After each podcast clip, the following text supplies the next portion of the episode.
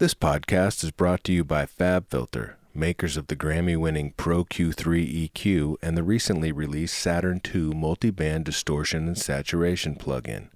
Learn more at fab filter dot com. Hey, it's Larry Crane. Welcome to the Tape Op podcast.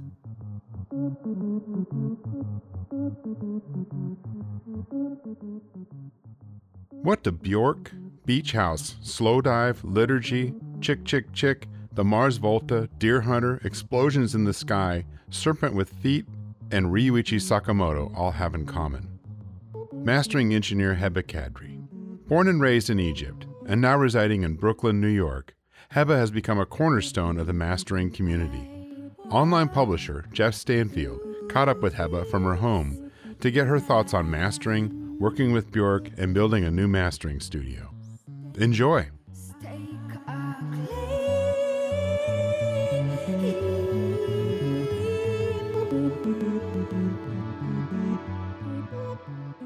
Well, thanks so much for uh, for sitting down with me and chatting. Absolutely, my pleasure. You know, mastering is still one of these like dark arts and like a mysterious process to the outside world. And I'd like uh, your version and answer to the question, what is mastering? And just assume that I'm like a pleasant old retired cobbler from Saginaw who has a few record albums, who at a party asked you, you know, and what do you do for work? Oh, man. Yeah. I always get stumped whenever somebody asks me the, the question because I'm like, do I give them the long answer or, or the short answer? Because, you know, you get to a point where you're like midway explaining and like you see that glazed look in people's eyes. But um, in very basic, like layman terms, uh, a mastering engineer is a finisher. Um, and you are like sort of the objective last person in the process that um, basically like uh, makes sure everything is good to go, it's prepared, it's it sounds cohesive, and is good to go for production. So uh, I've developed several analogies over the years. My favorite one was ex- was Miho Hattori from Chibomato. We were we had a session together one day, and she she gave me the best explanation for what mastering is, and so I stole it from her. So thank you, Miho. Um, she said that a mastering engineer is basically like an art gallerist or an art curator. So in a way, you you know, the, the artwork is finished. Um, it's pretty much complete. But you as a curator, you have to find the right space. You have to find the right pieces. You have to tie them in in a journey. Um, you select the framework. You select the lighting. You select the placement. You are basically creating the journey that makes it feel like it's an experience. And that, I think, is the best non-technical way of explaining what a mastering engineer is. Yeah, I love that. And uh, I love non-musical analogies to music jobs. Yes, makes it easier. Yeah, so so I know that you were into audio engineering um, when you were in, were in Egypt and you were working, is this correct, in sort of a jingle house? But what made you want to move over to the mastering side from from an engineering role where you're actually making records or, you know, engineering sessions and working with talent? Dip over to the dark side. Honestly, because I was I was an engineer in my mid-twenties. I was a midnight to dawn engineer at this amazing recording studio in Houston called Sugar Hill Recording Studios. If you guys don't know about it, please look it up. Amazing history. It's actually the oldest continuously operating studio in the United States. It's been around since like nineteen forty-eight. So, but you know, it was in it was in Houston, and this was mid two thousands. The music scene wasn't that great, and being like a midnight to dawn engineer, you know, I kind of got the dregs of, um, you know, the Houston music scene, and and so I was very, I was learning, of course, and so the learning experience was really wonderful. But I I couldn't really find myself. I loved recording, but I just, I couldn't really find myself in it. I was too intimidated to mix. And so I was like, well, mastering is sort of like this last frontier I know nothing about. So why don't I check that out? And I, I think I just kind of decided, you know, I've sort of, I've tried everything. This, if this doesn't work out, then I, you know, I probably don't belong in audio. Um, so uh, yeah, I mean, I decided like, I knew New York was the place to be. to to do mastering. Um, I, you know, again, that was just something that I was like, you know, obviously you could be a mastering engineer anywhere, but um, I was like, well, you know, if you can make it in New York, then you could probably make it anywhere. Um, so yeah, I like, you know, it was so naive, honestly. I just like, I sold my car, I packed my bags, I quit. And then I was like, all right, I'm going to, I'm going to start from scratch and see how it goes. Then what? Well, you, you end up in New York. I did read that you attended a mastering panel with Greg Calbi at an early Tape Op conference. Yeah, that was a turning point for me, honestly. I, it was really early on for me. I just, I still didn't really know anything about mastering. And I, I heard him talk at this conference. It was like the first one in New Orleans, which was so fun. Um, and I went there with all the Sugar Hill crew. And yeah, and, and, and it was just really wonderful to to listen to him talk about the way his work process. And it just felt like there was something about mastering that seemed very soothing. Like, you know, a- any mastering engineer that I saw at the conference or met, they seemed so collected and together and like such like a, a soothing, uh, inspiring person. And I was like, man, there's something about this uh, field that seems like, uh, you know, as a young engineer, you're a little bit intimidated. You're a little bit into, you know, you, you don't speak up as much. You, you are like, you know, as a mastering engineer, maybe I don't really have to talk as much as like a recording engineer or mixing engineer. Um, I know these were all like assumptions, of course, that my naive uh, twenty-five year old brain, but um, yeah, I just, I think I just decided this was something I need to investigate and see if it works out. But you're, so you, you, you pack up your car, you go to New York.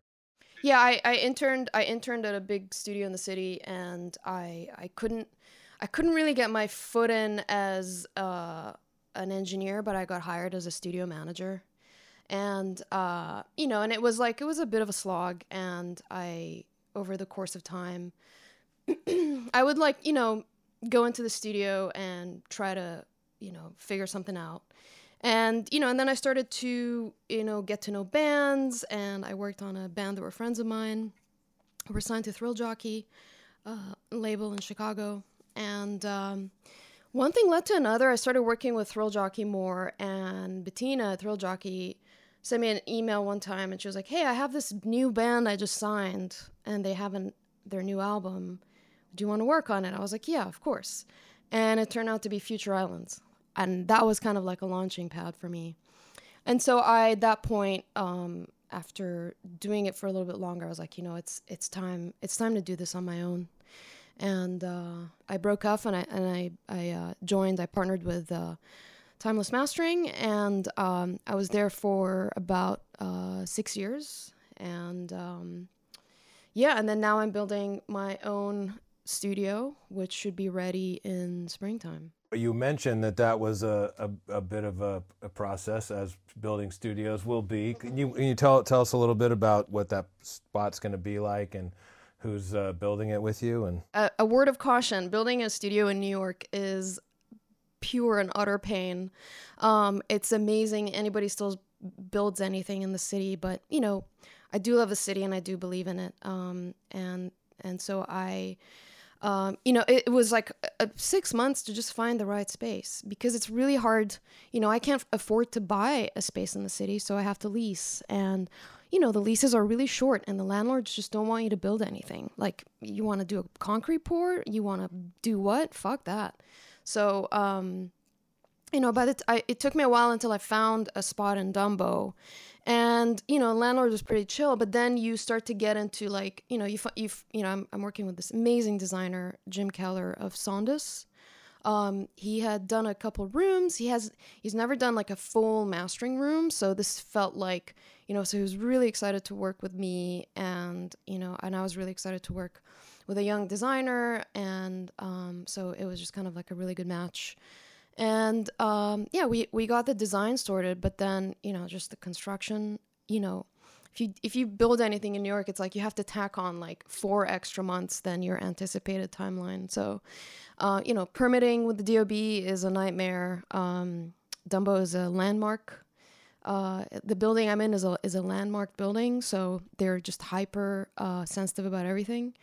Um, You know, everything from electrical to just permitting walls, which I, you know, obviously I understand it's for safety, but, you know, for a project like mine, which is like small potatoes in comparison to like the multi-million dollar developments that happen in the city, it's like, you know, my sheets like sit on someone's desk for weeks, because it's like, it's like, who cares, you know? So took a long time to get that sorted, but we are uh, we are very close to the finish line, and um, it's a really cool room. Um, it's really nice and big. It's got like windows, which was pretty crucial for me.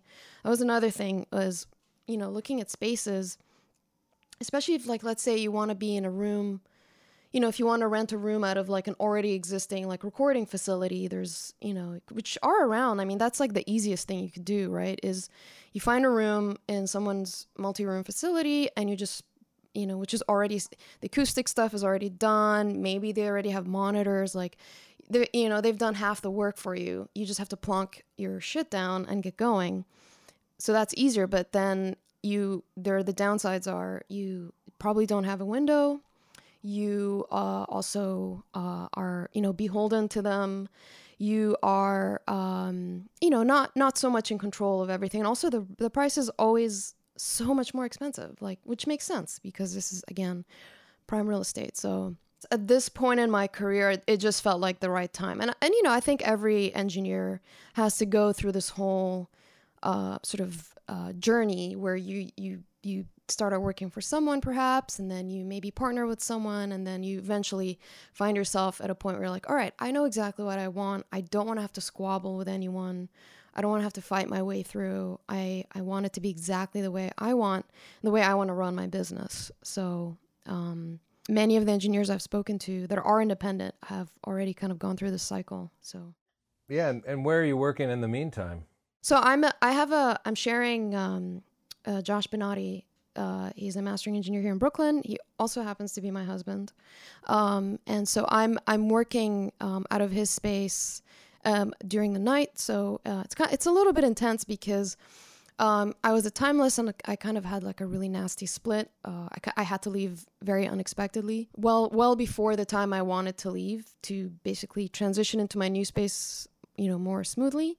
So um, Josh very kindly let me use his room for the for the few months in between until uh, my space is ready. And I'm kind of spoiled because Josh has a Northward Acoustics room, which, you know, is designed by, you know, the the, the top designer in the world, Thomas Joanjean, who, uh, you know, it's just as perfectly tuned a room as you could possibly imagine. So Um, I can't get too used to it.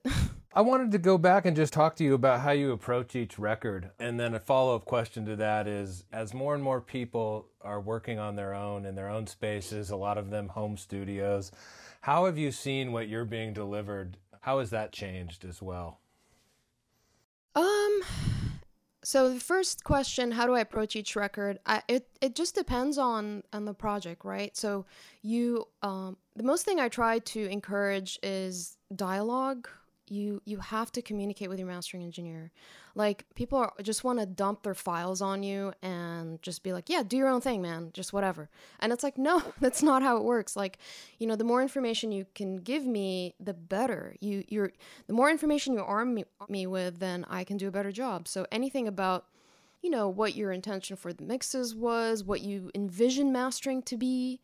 What are your expectations? You know, managing those expectations. Is that stuff achievable? Could there be things tweaked in the mixes? You know, that first step right before mastering, that's kind of like where a lot of like stuff gets ironed out. And, you know, sometimes like I might have to kick back mixes and be like, no, you know what, guys, like I think, you know, it's like this needs a little bit more work, or this is giving me a bit of trouble, like maybe fix this thing. So yeah, the approach varies. And, you know, ultimately, if the, um, you know, the producer, the artist, or whoever's making all the sonic decisions gives me all that information, if they have any ideas about references, stuff that they like, even if it's like, you know, not even stuff in the same genre, like it just gives me an idea of, of what their ears are, are calibrated to.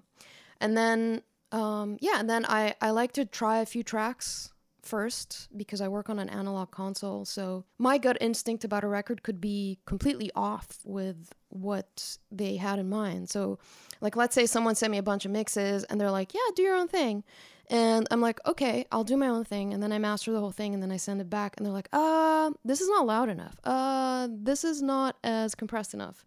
So it's like, well, you said make it dynamic, right? And so a lot of times people say like, make it dynamic but loud, and you're like, okay, you know, that's a bit of a contradiction there. So you you kind of have to like wade through a lot of what people think they want, what the mixes can offer you, and then obviously the goal is to give the uh, the client like something they're over the moon about and they're really happy with, and, and that it exceeds their expectation.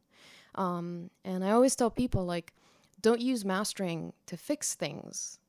Use mastering to to be the sweetener, you know, to be the cherry on top. A lot of times that doesn't happen because with a lot of home recording stuff, people are not monitoring properly. Um, people lean on mastering a lot to, like, fix a lot of problems, which is fine, of course. It just takes more time. You know, you might have to ask for stems. You might have to ask for mixes that uh, cater to whatever they're looking for if the mixers are, are not offering uh, that. So, um, yeah, there's it's a bit of a minefield. And, you know, you have to kind of gauge the client, too. Like, you, you know, the client might be very much like open and wanting to be creative and like do your own thing, and that's totally cool. And sometimes the client, you know, when you work with some of the b- bigger mixers, they're like, look, I've worked my ass off on these mixes and I'm really happy with them, just make it louder. And it's like, that's cool too. Like, you want a transparent um touch, um and even if you're not necessarily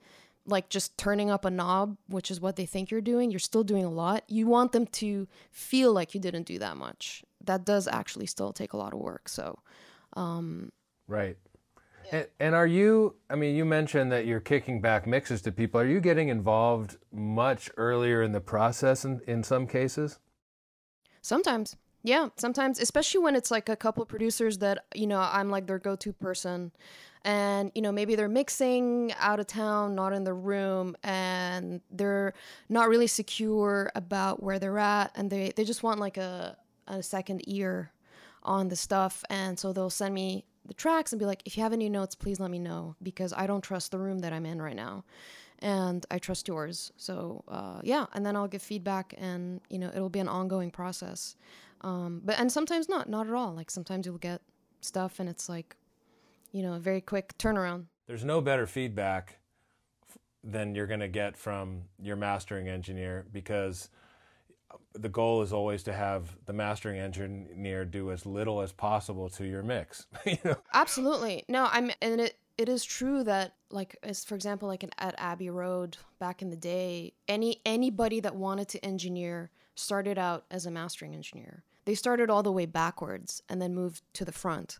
And it's true, like, when you really understand what mastering does, how it can change your mixes, uh, maybe even master stuff yourself, like, you really b- become a better mixer.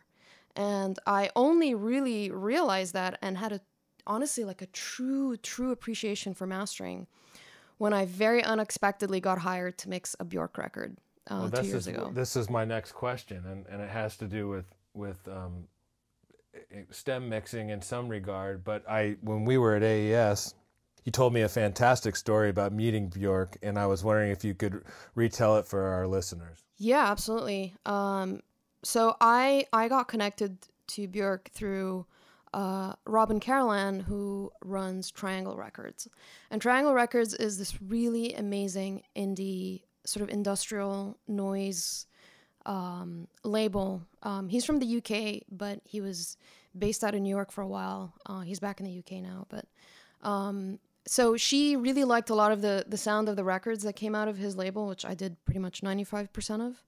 Um, you know, things like, you know, Vessel and um, Evian Christ and those those kind of art- artists. So, you know, that stuff is really harsh, very pounding industrial noise stuff. Um, uh, so he, she was interested in, in, in, in meeting me, and, you know, she had sent me an email, and she, like, right off the bat was like, do you mix? I was like, no, I don't. And she's like, can you work with stems? And I was like, yeah, no, I do. I definitely can work with stems, but I do not mix. Um, and so that was cool. And she was like, yeah, that's fine. Um, and so I, I remember going to her house in Brooklyn and meeting with her. And so she started playing me the tracks and, like, letting me know what she had in mind. Um, of course, I was, like, peeing in my pants, not uttering a word. I'm in the presence of, like, true greatness, like one of my idols. And she was so humble and so cool. Um, and, uh, you know, and she was like, all right, cool. I'm going to start sending you some tracks and we'll go from there. So she did start sending me stems for some tracks. And I, honestly, I very naively thought like, oh, so she's still in production phase and she just wants someone based here in New York where she's at at that moment to just tie things in for her. And so that's what I thought I would come in. And then eventually a proper mixer would mix this album. And so we started doing that, and, uh, you know, months go by, and I go to Iceland, and I was her with her in Arca, and and then I remember at some point, you know, and of course the stems, the stems started to break down into multi-tracks, and then we were doing a lot of, like, production choices and, like, straight-up mixing, uh, you know, process. I still didn't, I still really truly thought someone was going to mix this. And so we were at a party. She has all these like fun brunches um, and invites people over. And uh, and she was introducing me to someone and, and she was like, this is Heba. She's mixing my album. I was like, wait, what am I doing? That was like, holy shit, man. I mean, I was like, what the f- okay. I, you know, honestly, I was like, I'm going to trust her one hundred percent. If I suck, she's just going to tell me I suck and she'll fire me. And um, she didn't do that. And, you know, it ended up being such a wonderful process. I mean, it was, a, you know, a lot of hard work, you know, um, it was a whole year. Uh, but, you know, she brought in another mixer, Marta Saloni, who's a fantastic mixer. She's Italian, but lives in London. And uh, we started, you know, she mixed half the album and I mixed the other half, and we joined forces on a couple songs, and um, and then, you know, it was it was really amazing. I, I mean, I just I really kind of went, you know, I just trusted what she wanted to do, and uh, it, you know, I actually I met up with her uh, a couple weeks ago, and you know, we were sitting with a bunch of people, and you know, I was telling them I'm mixing this new project, and and I was like, yeah, so. You can blame Bjork for making me a mixing engineer when I really am not, you know, I, I'm, I still, I still don't really think of myself as a mixing engineer. And I think that is a product of, you know, engineers being told that you have to like stick to your own lane, you know, uh, I don't know why that is. Like, I think mixing engineers can dip into mastering, but not the other way around. That's a bit of more of a no-no. And I think that's kind of bullshit, but maybe that's changing. And, you know, and, and with my experience, I was like, wow, well, maybe I can mix a record.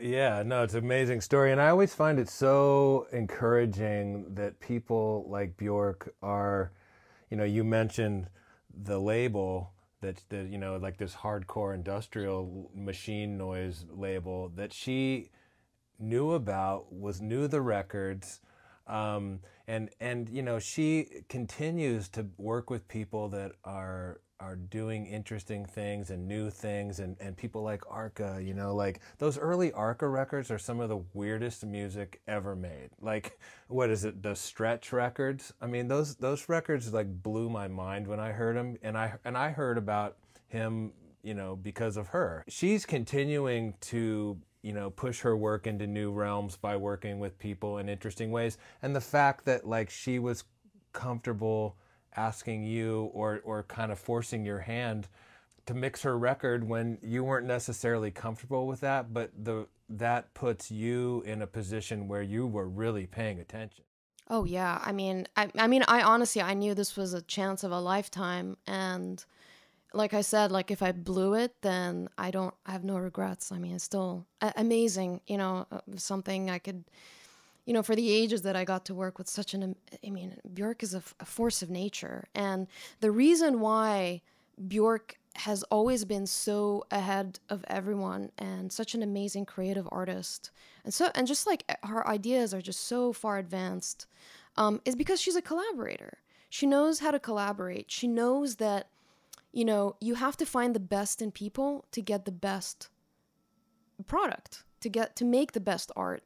And she, she, you know, and it's really amazing to me because, you know, I, I, I was with her throughout this whole experience. So I got to see like her team and how she works. And, and you know, it's kind of like she has a, a, a really small team around her. And, and these are people that she's worked with for decades. And And it's like, wow, a, an artist at that level who's always been independent since like the age of nineteen, you know, she's never been on a major label.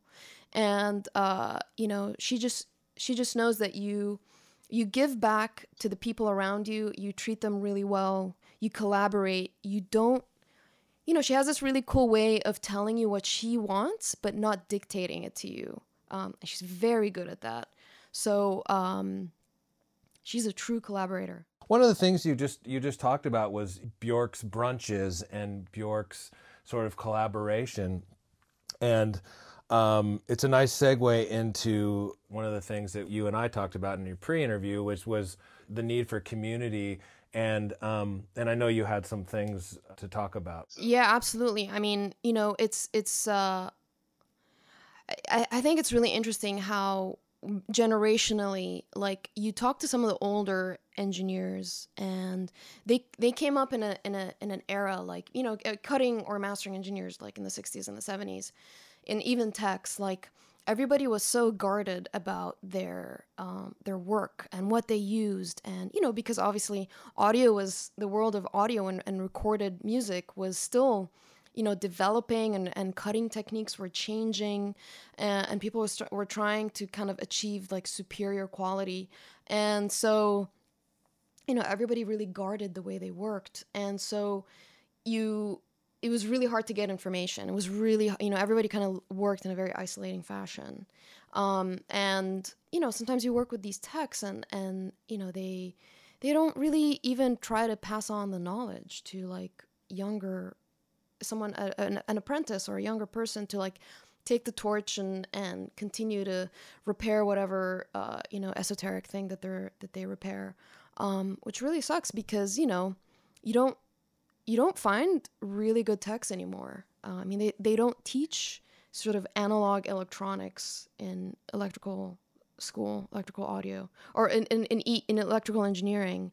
That stuff is so like old school, you know?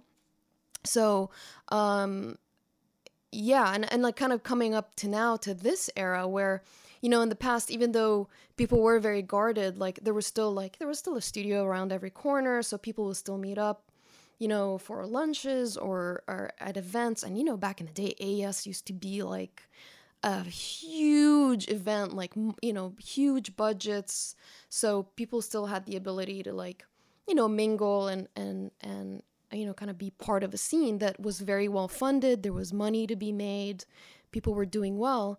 You know, fast forward to today where, you know, the music industry is at, at a really weird juncture where, you know, artists are not getting paid. Nobody's making money. Nobody's making money literally off of selling records. I mean, it is beyond disheartening that people are making records.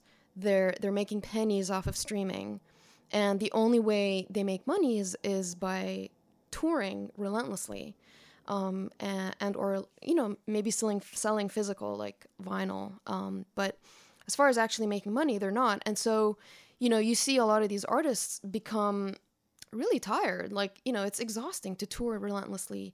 And then maybe at some point they, they're like, fuck this, I quit. You know, even though they're hugely talented, or or maybe they hold down three jobs, or they, you know, dip into some aspect of audio or production to, to still utilize their skills, like doing post stuff, but, you know, no longer doing music. And, you know, that affects our community. I mean, it's a trickle down effect where if artists are not making money, if you're essentially wiping out the middle class of musicians, and, you know, and I'm, ta- I'm not talking about like top forty stuff. I'm talking about independent artists who maybe ten, fifteen years ago, they could make a record, they could sell thousands of units, and they could still eventually save up and buy a house, you know, somewhere, maybe in a suburb, maybe they'd have health insurance and, you know, continue to do, to do their thing. Like, because sometimes you get into these arguments with people about streaming and then they're like, I don't understand, like, how much more money do you want? You know, and it's like, dude, it's not it's not about how much more money do I want. It's about like,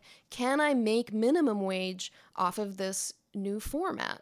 And you can't. And I and I read that like you have to you have to stream a, tra- a track one million times to make minimum wage.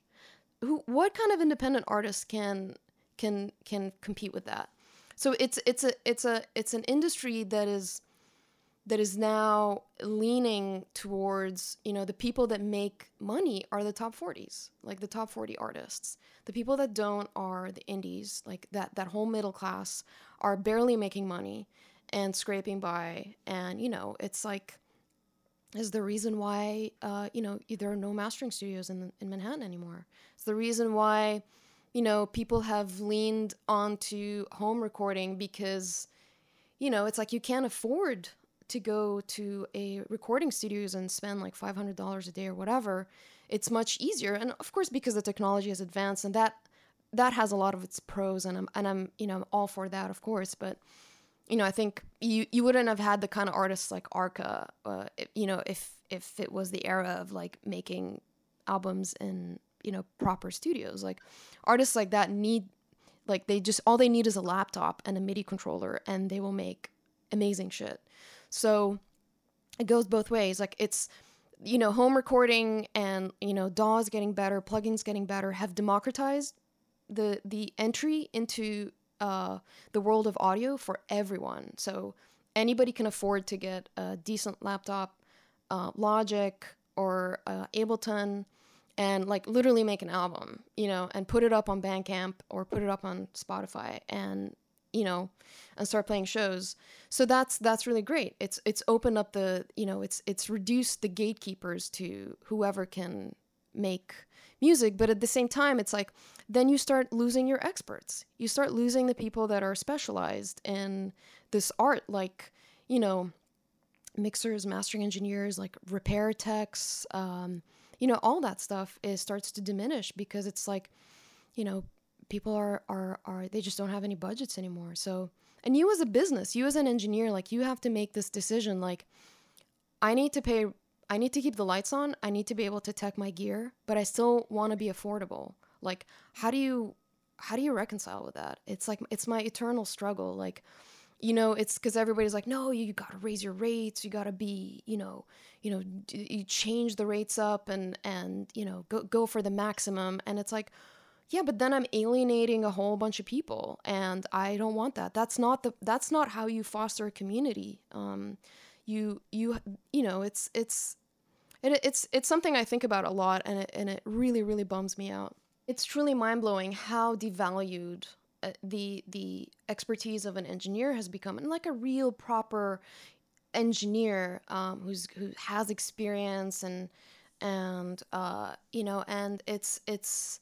You know, you think about it, like you becoming, you making that decision to becoming an audio engineer, it's actually like a really crappy business decision, because you look at it and you're like, okay, so I'm going to spend the first ten years of my career either working for people who don't pay me um, or, you know, kind of don't really treat me that well. And then, uh, you know, then I have to buy all this like extremely expensive gear, like a mastering gear is very expensive, building a studio, especially a mastering studio, is far more expensive than a recording studio, um, if you want to do it right, of course.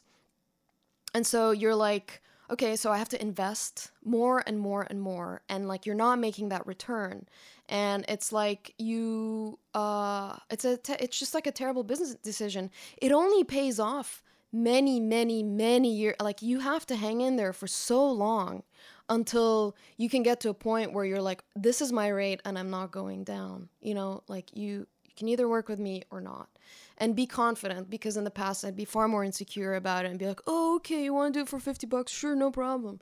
You know? And it's like, uh, you know, it's, you know, it's, it is, there's no, um, you know, you think about any other field, any other technical field, where, you know, let's say you want to be a doctor, like it's similarly, like you are not, you are in it for a very long time. Of course, it's it's much, you know, I'm not comparing audio engineering to being a doctor, which is a, a whole different thing. Of course, I'm just saying, I'm just talking about like the the structure of making it through. Like, you know, you you you know, after you come out of medicine school, then you you know, you you intern at hospitals, but you still get paid for your time. You know, they they understand that you have to, they have to invest in you. You have securities around you. You can you can still be a, sort of like a, a not quite at, at the point where you're specializing, but you can still have a family, you can have kids, you, and then eventually you can, you can start your own practice and, you know, and secure a loan and then start your own business or, or start your own clinic. But it's, it's, you know, and, and with anything else, like there's, you know, you've, you've got, uh, uh some like security around you, and not the case with audio. We have no security, not from, not neither, not health insurance, not uh at, not retirement. Like this is purely uh almost entirely freelance at this point. So yeah, it's like it, it, it makes me think, like, if any, you know, I don't want to depress the listeners, obviously, if you're a young engineer, the the the uh the beauty and the reward of, of actually becoming your own engineer is wonderful. Um, and I will never replace that. I mean, that I've, I'm doing exactly what I want to do with my life, but this is a ro- really long struggle. And, you know, of course it's, it's still difficult because, you know, building a studio in, in Brooklyn is not hard, but, oh, sorry, is hard, but, um, it's definitely worth it in the end, I hope. Well, it sounds like you're doing something about commu- with community building with your a new thing that you're doing called the Sapphire Group. Right, right. This is a really good segue. So uh, the Sapphire Group, for those who don't know, uh, back in the day in the nineteen forties, early nineteen forties, um, a bunch of uh, mastering and cutting engineers, um, they started in New York, and they it was, it was like a bunch of, like, like I think it was like maybe one hundred guys by the late forties. Um, they would get together the third Wednesday of every month, and they'd go to like some, I think a steakhouse in, in Midtown, and just like, you know, you know, drink a lot of martinis and hang out. And the whole point was just socializing. It was like an, an effort to get these dudes out of the studio and connecting. And of course, via networking, you do sort of get jobs done, or you learn about new techniques. And, you know, through it, th- then that thing kind of started to become really successful. It, they started a whole charter in Hollywood, and that was like around fifty guys. And then they had like, you know, uh, people like a treasurer and a person responsible for, uh, you know, cutting techniques. And, uh, you know, it, it just was a bit more, um, on the technical end, and they became very, it became really important in the in the standardization of uh, cutting frequencies, and and really kind of helped make, you know, unify uh, a group of mastering engineers to talk as one voice. And so myself, um, Adam Gonzalez, um, Amy Dragon, Josh Benatti, and Maggie Luther were all mastering engineers, and all those guys are cutting engineers. Um, we are putting together, we are sort of reviving the Sapphire Group, and we are doing a conference in Portland, Oregon, in, on August, between August twentieth and to the twenty-first. To uh, it'll be the first independent mastering conference in the United States. Um, and the reason why we did that is because about two years ago, um, A E S uh, in the U K, they did the first mastering conference over there, and it was really small, but it was so wonderful. It was really so wonderful to get together with a bunch of mastering engineers you really hardly ever see and talk about just specifically mastering, because most of the time when you go to a like you know the general A E S conferences, like mastering takes up like the the tiniest sliver of the program. So, you know, being able to really kind of have a concentrated mastering conference and bring all these people together um is really wonderful. So I'm very excited about that. Well, thanks so much for chatting with me today. Absolutely.